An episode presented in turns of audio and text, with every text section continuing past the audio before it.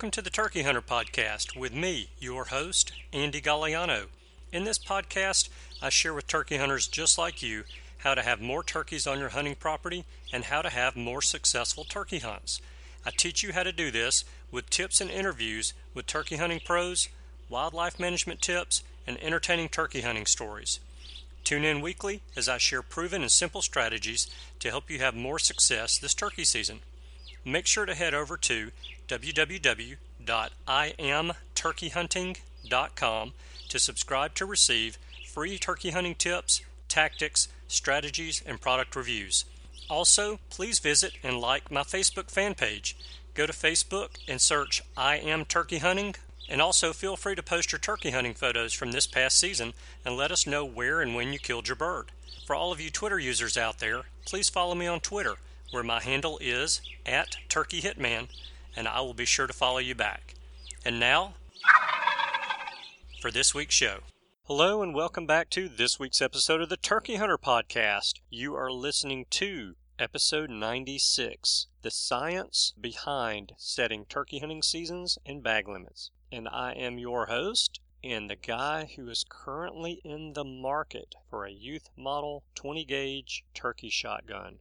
If you listen to the show often, you've heard me say that I am one of these days going to buy a 20 gauge and get it rigged up for turkey hunting. And I've decided to go ahead and start looking around for one. I'll tell you a funny story real quick. I actually went to a local gun store yesterday and they had a used Remington 870 in 20 gauge and it was a youth model gun. Had a ported barrel. It only had one choke with it and the gun was in pretty good shape. They are asking 329 for the gun. So I asked the salesman if he could do any better on the price, and he told me that they would sell it to me for 309. Well, I didn't feel like it was as great a deal as I wanted to get, so I told him that I would think about it. Because actually, even though porting a barrel cost about a hundred bucks, it's not something that is all that important turkey hunting. So to me, it offers no value to the gun. So yesterday, after I get home, I open up a flyer that I received in the mail this week from one of the large big box sporting goods stores. And after rebate, they have a brand new Remington 870 Youth Model 20 gauge for $249.99. So I may end up with a new shotgun here very soon, which will be kind of cool to take that one to the range and get it patterned, shoot some different turkey loads in it, and just see what that little 20 gauge with the short barrel can do with some different chokes in it. So I'm pretty pumped up about that. And I guess the other good news is that today I have 202 days, 8 hours, 4 minutes, and 55 seconds to get that little 20 gauge dialed in and ready and roaring to go for opening day of spring turkey season in Alabama. So I've got a pretty cool show for you today. You know, several weeks ago, Bob Smith from Pennsylvania, who is one of the faithful listeners to the show, he's a big fan of the show, and I'm very thankful to Bob for his support of the show. Well, he emailed me with a show topic suggestion that I thought was a really good one. Bob recommended that I get a biologist from a state game and fish department on for an interview to chat about why the fall seasons and bag limits in many states are getting cut back. Ultimately, we all know why the seasons and bag limits are getting cut, and that is because of a declining population. And now I'm assuming politics are not involved, and it's science only. But Bob more specifically wanted to know how the policymakers decide how long our seasons should be and what our bag limits should be, given the fact that our populations are declining in many areas. Well, since Bob is from Pennsylvania, he made the suggestion that I get in touch with the Pennsylvania State Wild Turkey Biologist. And I made several attempts to get the biologist with Pennsylvania on the phone to do an interview, but I didn't have any luck. So, after trying for several days over the course of several weeks, I made the decision to bail on Pennsylvania and try to find someone in another state to do an interview. Well, I've got a lot of listeners in Pennsylvania, so I hated the thought of bailing on getting a biologist from Pennsylvania, but I also have a lot of listeners in the state of New York. And not only do I have a lot of listeners in New York, but many parts of New York have also experienced turkey population declines and they are experiencing shortened seasons and lowered bag limits as well. I reached out to the New York Department of Environmental Conservation and was able to get Lori Severino on the phone. And Lori recommended that I speak to Mike Schiavone, who is their small game biologist in New York. She made that recommendation because she said Mike's the expert on the topic about setting seasons and bag limits, and that he would be a great person to have on the show. Well, she didn't lie. Mike definitely delivered. So today I'm presenting the interview with Mike Schiavone, and Lori Severino is on the line, even though she's awfully quiet during the interview because she wanted Mike to handle the interview, but she wanted to listen in, which of course I'm perfectly fine with. And both Lori and Mike are with the New York Department of Environmental Conservation, and they're here to talk about the science that goes into setting turkey hunting seasons and bag limits. So let's jump right into the interview, and I will see you guys on the other side. Hey, everybody. Thanks a lot for tuning in this week. I'm excited to tell you that I have on the line with me Mike Schiavone and Lori Severino from the New York Department of Environmental Conservation. Did I get that right? Yeah, you got it. Perfect. it. The New York DEC. And I wanted to get Mike on the phone with us to really kind of help shed some light on what goes into setting seasons for the animals that we hunt, but primarily turkeys, since this is the Turkey Hunter podcast. So, Mike, how are you and where are you? I'm well, thanks. I'm in our Albany office, which is our headquarters office for DEC. Fantastic. All right. And are you a turkey hunter yourself? I am a turkey hunter. I've been, you know, turkey hunting since I was probably 14, and and you know, I've enjoyed it my whole life. I've been the small game unit leader now for a few years, but I've been working on turkeys for about 10. Okay, awesome. Well, tell us just very briefly about yourself and how you got into turkey hunting. You said you've been turkey hunting for a long time, so how how did you get introduced to it? Well, you know, it's a pretty traditional story. Probably a lot of your listeners tell the same story. Where my um, my dad and and relatives, I, I actually grew up na- down near New York City, but I was fortunate that my father and my relatives had a place uh, in upstate New York where they would go hunting and fishing, and they took me from the time I was very young, and so you know I got hooked right away, and and that actually led me to get into the field that I'm in as a wildlife biologist. So, awesome. and if you talk to a lot of people in our field, I think they tell you the, a similar story. Yeah, that's awesome.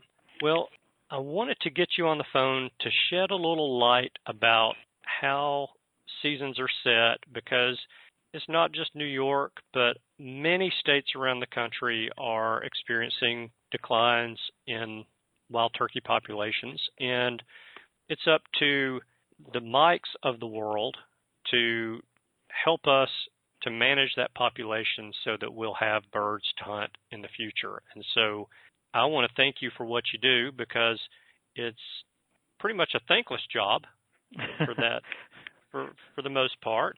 But without you guys, we wouldn't have the resources that we have. And so, you know, I do appreciate that. But can you give us kind of a detailed breakdown of all of the factors that these well, I guess you can speak more specifically about New York, but tell us some of the factors or all of the factors at New York that you guys look into to determine your season dates and the length of the season as well.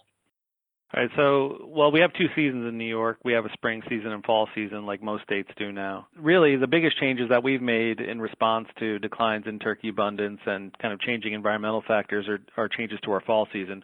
Because in New York, our fall season is either sex. You can take a hen or you could take a, a gobbler or Jake. So particularly, you know, since hen mortality and survival is really what's driving turkey populations, we want to be particularly careful in setting that fall season. And so for a long time, you know, when turkey populations were kind of booming in New York through the 90s and the early 2000s, we could be pretty liberal with our seasons. And there was a lot of other environmental factors that were going on that allowed that population to expand pretty rapidly and to, to grow. And so, and our seasons were, were liberalized accordingly. And over the past 15, 20 years, a lot of those factors ha- have changed. And so we're down on the downward side of, of that population growth curve now.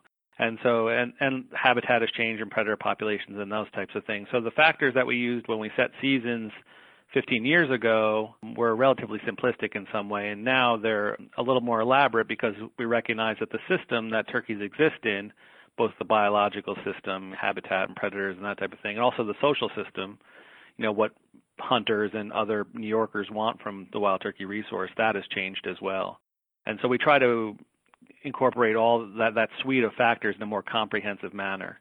And so it's a I mean it's a com- it's a complex process. I can get into it in more in more detail about specifically what we did to change the fall season if you're interested. Yes, absolutely. So basically, and if folks are interested, there, there's a lot of this information is also available on our website. But uh, in a nutshell, we, there's a big three big step process. And so the first thing that we did is is we worked with researchers at well, he used to be at SUNY ESF. His name is Bill Porter, and if uh, if any of your folks are interested in in kind of the, what we know about turkeys, Dr. Porter laid the foundation for a lot of what we know about turkeys, particularly in the Northeast. Um, he's since moved to Michigan State, but he was at SUNY Environmental Science and Forestry in Syracuse for a long time. So we worked with him and one of one of his graduate students to really understand what the landscape potential is for turkeys, how good at different parts of New York are at producing turkeys, and what really drives that, what we found out was that it's a combination of habitat, large landscape scale habitat and weather. And so based on that, we we figured out that New York State can be broken up into three kind of major zones based on that interaction of habitat and weather. Because when you have you know rainy, wet springs, and you have you know you, you have predominantly forested habitat, I mean you're going to have fewer turkeys in the landscape. If you have a good right. mix of habitat types, if you have a good mix of forest and agriculture and old fields and things like that, and you have less spring rain, you're going to have more turkeys. And so we really, you know, we had decades of data from on habitat and weather that we could look at and see how that's changed over time, and really figure out what the harvest potential was for different parts of the state. So that that was really the first big step in understanding how to set seasons, what the spatial scale is, is what we call it. Yeah. Um, so, so the next big piece then after that was really figuring out, okay, so based on those three big zones that are similar in their turkey production potential, what should the season be? And so for that, we, we engage in this process called structured decision making. And it's been around for, for decades, but it's really just a, a way to break down a complex problem into its component parts. And so it allows us to look at the, some biological objectives like maximizing turkey populations and also incorporating social objectives. So things, basically what a hunter's value, what do they want from a fall hunting experience? What, what's a high quality fall hunting experience for them? And then, and so we can look at different season structures, whether we have a liberal season, like a seven week season, or a very conservative season, like a two week season, and see, and we can use a look at a population model. So if we, you know, under these different scenarios, we can expect certain population growth rates based on data that we have. We can expect certain survival rates based on data we have. We can expect certain harvest number of birds killed by hunters. And so, under those alternatives, how does it vary across the state?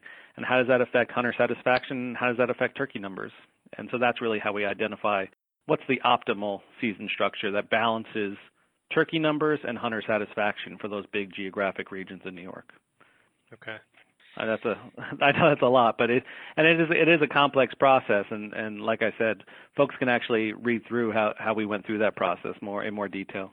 Yeah, well, it is a lot, but there is so much that goes into it, just like you said, and so it's good that all of those things are being looked at. And you know, me as a turkey hunter, when I first started turkey hunting and was just hunting here in Alabama, where I'm from all I wanted to do was hunt turkeys, kill five turkeys a year, which was the which still is the bag limit. It was then and still is now.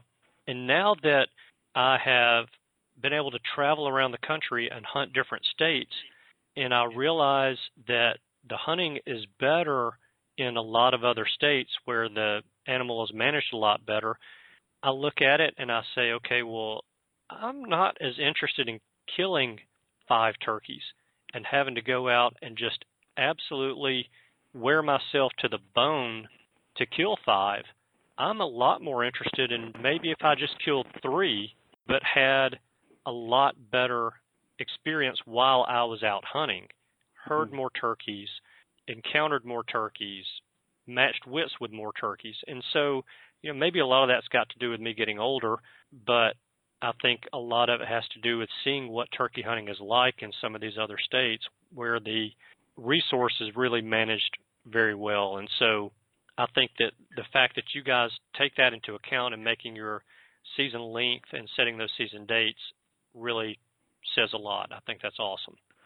Well, I, I appreciate you saying that. And one of the, you know, like I said, when we're when we're going through that fall season setting process, that's really what that structured decision making process is all about is really balancing like i said those competing objectives. So maximizing turkey numbers but also maximizing hunter satisfaction. And so we you know we use that term maximizing but you can't maximize both at once right? So we could have a very liberal season with a high bag limit and hunters would be satisfied for a while but it would turkey population would suffer. On the exactly. the converse being we could close the fall season and it, you know it would help turkey populations the hunting mortality would be zero but then hunters would be dissatisfied and so we have to find what, what the balance is and what we're really fortunate in New York is that uh, we work really closely with Cornell University has a group called the Human Dimensions Research Unit and they really specialize in the social science of natural resource management and so, as part of that SDM process, they surveyed over 6,000 fall turkey hunters in New York.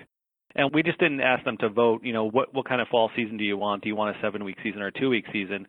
What we really tried to get at was what they value from a, a high quality fall hunting experience and what trade offs are they willing to make. And so, you know the, the trade-offs between having the chance to go afield and also having a lot of turkeys on the ground. And so what we found, what they they ranked highest more than just you think it would just be oh they just want to go kill a bird, but what they ranked highest above all the others was hearing and seeing birds. That's what they really want right. which is directly tied to turkey abundance. And then the second thing they valued was just the chance to go afield. They just wanted a chance to actually go out in, in the woods and be able to hunt. And then the third thing was the chance to kill a bird. So you know their their priorities were very similar to our priorities, which is you know making sure that there's enough turkeys out there for everybody to enjoy. Right, it's very important. So, are those then the factors that you talked about that you guys looked at to set your season dates and season length? Are is that pretty much the same for setting a bag limit as well? Yeah, we looked at a suite of season alternatives, and those season alternatives for the fall were a combination of season length and bag limit. And we have really good data in New York on, you know, the number of birds hunters take, the their success rate on one uh, for the first bird, and areas that have a two bird bag limit, the success rate on the second bird. So we have a really good data that we can feed into a into a population model. And so we said, what we did is we said, okay, you know, starting from right now over the next five years, under these different harvest scenarios, whether it be a seven week two bird bag, what will happen? What, what will the population trajectory be over the next five years? and then then we said okay under a you know a three week two bird bag or a two week one bird bag and so we can compare those different alternatives against each other and see which one does the best job at you know protecting turkey resource but also meeting hunter satisfaction objectives and so it was a combination of season length and bag limit that we are looking at not just one or the other does that make right. sense yes absolutely I, I would definitely imagine those two would go hand in hand so was there any consideration for maybe even moving the fall season or changing, I shouldn't say moving, but changing the fall season to male turkeys only? There was. That was that was one of the alternatives we we had considered.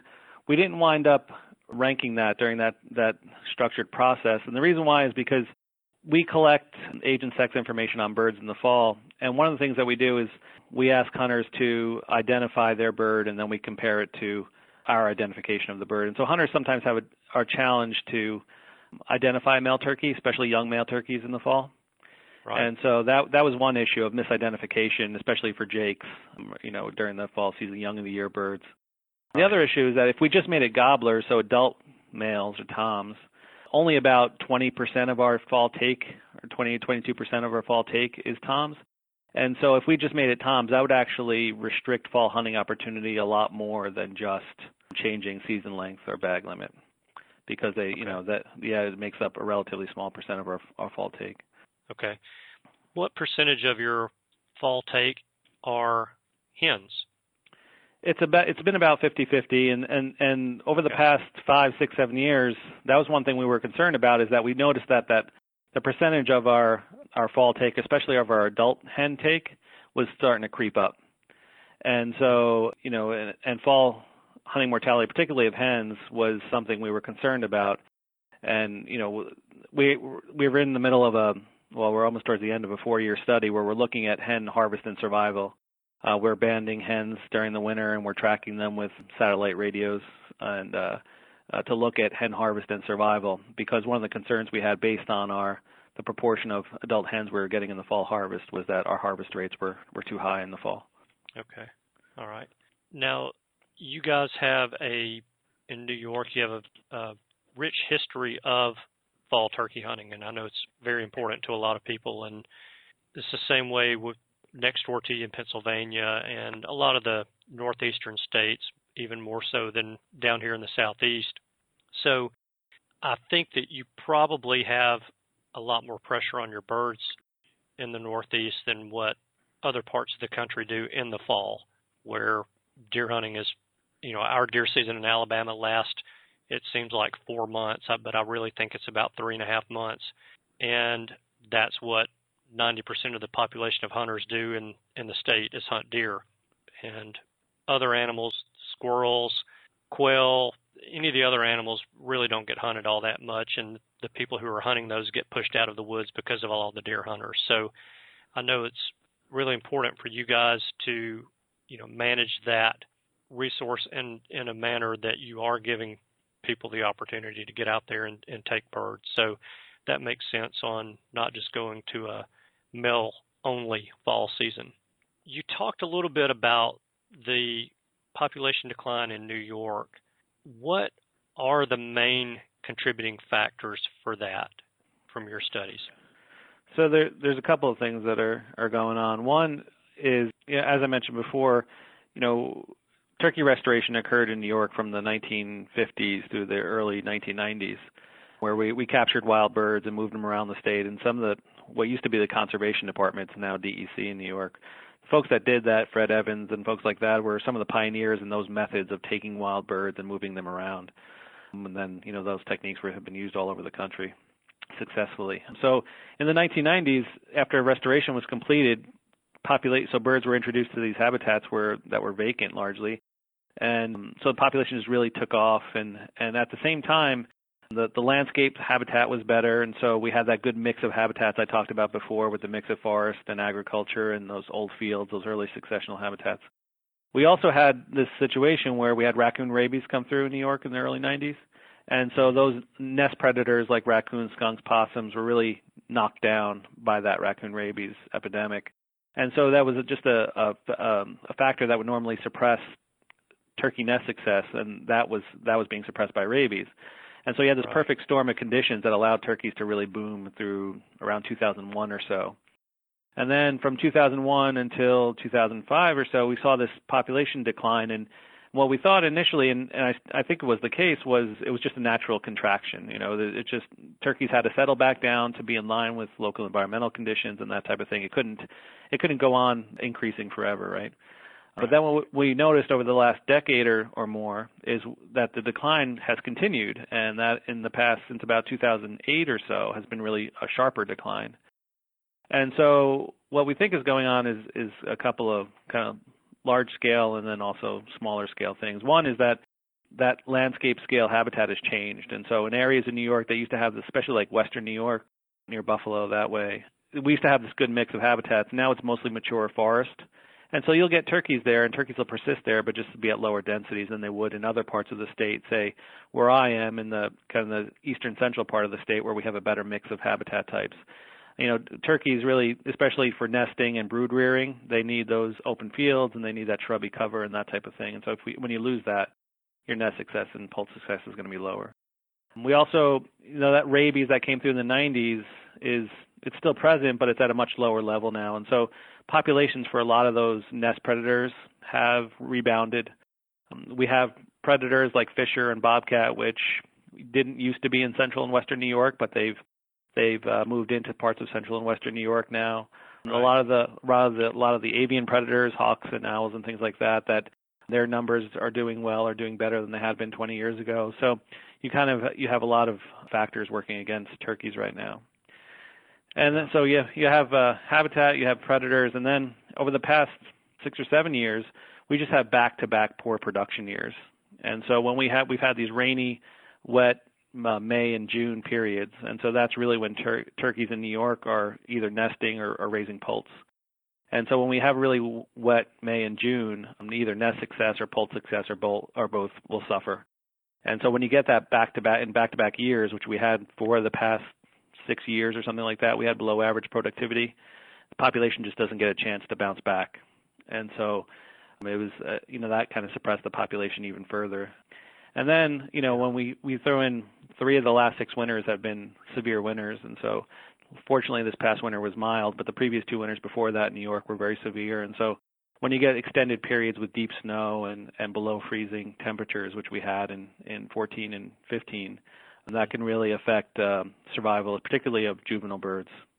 And right. so you have all all of these things going on at the same time, and so then it's within this context that we have to set seasons. And so really, well, understanding what the habitat is, what the weather is, what what the predator populations are, all those things, and also what the hunting pressure is. You know, you got to be able to come up with a, a way to try to put your hand around all those things in order to set a, a sustainable season. Yeah. So we know the past couple of years were bad. How was this past spring as far as hatch and recruitment? For 2016? For 2016, yeah. Is there hope for the future? well, you know, it's funny that so we, we had a good production year in 2014, and then we had a really severe winter, and so I think the the the ground that we gained was offset by that tough winter. Last summer, the production was close to average. It, it wasn't terrible. We had a mild winter, so that those two things coinciding is good. So I think if you look at our, you know, some of the data that we have, we're, we're showing a little bit of a recovery here over the past year or so. This year, we do a summer turkey sur- survey during the the month of August, and so it's both DEC staff and the public can submit observations of birds that they see as they're out and about during the month of August, and they can actually submit them through our website online. And that really allows us to look at an index, uh, poults per hen, the average number of poults uh, per per adult hen, and so we we don't know what it's going to be yet. Uh, we're still gathering gathering data, but just based on the weather that we've had, we had a kind of a cold, wet first week of May, which was bad news. But the rest of May and June was kind of dry and warm, which is good. So I, from what I'm seeing so far, I think the production year will be it'll be decent, and there'll be pockets, of course, uh, New York's a large place, so there'll be pockets where production wasn't so great. But in general, sure. I'm hope uh, my fingers are crossed that the dry weather we had in most of May and June was is a good omen for uh, a good production year in 2016. Yeah, I hope so too. So, what can we hunters do to help out our state biologists and game and fish departments? I mean, are there volunteer programs that we can participate in to help you guys do what you do and to help manage our resources well? Absolutely, yeah. So we, the simplest thing, one of the simplest things folks can do is make sure that you report your harvest in the in the spring and the fall. And so those harvest data are really important to state agencies in their decision making, and to make sure that we have accurate information about the number of birds being taken by hunters. And you know, if, if departments have um, uh, like hunter surveys about how much time you spend to field, hunter effort, and that type of thing, you know fill those out and send them back and and like I said that that partnership between the agency and the hunting community is really important to make good management decisions. There's also lots of what we call citizen science efforts and so our August turkey survey is, is an example of that. And so if your agency in your state has a citizen science effort whether it's a, a winter turkey survey or summer turkey survey or or whatever the case may be, you know, make sure you you participate in that and you let uh, other folks know that that opportunity is available. And it's been, you know, even for the non-hunting community, people love participating in those types of, of surveys where they can report observations of whether it be turkeys or deer or whatever wildlife are out there. Yeah, awesome. I appreciate that information. Do you have any closing thoughts or comments that you want to share with us before we call it a day? Sure. Yeah. I mean, I, I just encourage folks to to learn more about habitat management efforts that are either ongoing or that they can participate in. You know, New York is a big state, but only about 15% of our land is is publicly held. So, um, you know, habitat is really important for for nesting and brood rearing. You know, we only have access. The state agency only has access to a small percentage of the landscape. So, if folks are interested in either they have access to land or they're part of a hunt club or you know their family has uh, land where they can do habitat management, then work with uh, groups like Turkey Federation or Ruffed Grouse Society or your state agency about getting technical advice about you know how do they develop a habitat management plan, how can they cut timber, you know how do you cut timber in a sustainable way that has wildlife benefits and that type of thing. Really, you know, look into ways that you can do some habitat management work on on land that that you uh, have access to, and it's going to improve your your hunting, but it's also going to, you know, just be good for for wildlife in general. And that's really where it all starts, isn't it? And if we Absolutely. don't have the right, if we don't have the right land, we're not going to have whatever it is we we want there, whether it's deer or turkeys or grouse or pheasants or whatever it happens to be. So obviously, there's got to be a population in the area, but if you can manage your property and make it better than your neighbors, you're going to have more of those animals you're managing for than your neighbors. So, yeah, I think that's very wise advice. So, Mike, thank you very much for taking time out of your day to come on and shed some light, not just on New York State, but I think a lot of the states that are having their seasons cut back and bag limits cut back can a lot of our listeners in those states can take the information that you've provided and be able to say, okay, well, this is going to be fairly universal. There are states out there that are not looking at it as, as in depth or not as aggressive as maybe New York State is in managing that resource. But for the most part, most states are managing their resources very well. And so I appreciate you shedding light on that. And Lori, you have been extremely quiet, and I don't want people to think that I've just left you out intentionally. No, no, no. Mike is the one to talk on this. He's, uh, is our, our guy on grouse. Is very helpful and knowledgeable on the topic. Lori, we can barely hear you, but for you guys listening, Lori was kind enough to set all of this up for me to speak with Mike. And so, Lori, I greatly appreciate your help with that as well. And, and I wish you guys a very wonderful afternoon and hope that everything keeps going the right way for us turkey hunters and for the turkeys up that direction. Great. Well, I appreciate you uh, taking the time, and if everybody goes to fall uh, goes to field this fall, wish them good luck. Thank you, Mike. All right. Thanks, guys. All right. All take right. care. You guys have a great day. Goodbye now. Bye-bye. Okay, I hope that you guys enjoyed that interview and learned a little something from that. You know, for me, I think the thing that really stood out the most is that the Department of Environmental Conservation uses hunter satisfaction survey results as one of the factors in determining the length of the season and bag limits. They really seem to be listening to what you hunters in New York believe to be the most important aspect of enjoyment of your turkey hunting, and they're setting the season lengths and bag limits to try to appease the greatest number of hunters. And I'm pretty impressed with that. And I don't know if that's something that most states do or not. I would hope so, but I find the challenge of balancing satisfying the greatest number of hunters possible, and managing an amazing natural resource like the wild turkey pretty dang interesting. Okay, so that's all that I have for you guys today. But before I sign off for the week, you know I'm going to ask you for one favor. If you found the show this week to be informative, then please forward, like, share, and retweet this week's episode on Twitter and Facebook for me. As always, you know that that is extremely helpful in introducing potential new listeners to the show. Of course, once you introduce them to the show, it's up to me to provide really good content from that point to keep them coming back to the show. And I think that I'm still doing that for you guys because we're about to close out our best August ever as far as downloads to the show. And I'm very grateful for those of you who are helping to grow the show by letting those who follow you on social media know that this resource the Turkey Hunter podcast is something that you listen to each week. Thank you guys very much for that, and thank you so much for tuning in this week. I know that you have choices. I appreciate you spending your time with us. I hope you have a wonderful week, and I look forward to seeing you again next week. Goodbye. Thanks for tuning in. You were just listening to the Turkey Hunter podcast. If you enjoyed the show, please go on over to iTunes and leave a five star review. And make sure to head over to www.iamturkeyhunting.com to subscribe for free turkey hunting tips, tactics, strategies, and product reviews to help you have a more successful turkey season. And stay tuned for upcoming episodes on hunting afternoon birds, how to film your hunt, and the breeding cycle of hens, as well as some guest interviews. Thanks again for listening. We know your time is valuable, and we appreciate you sharing some of it with us. See you next week.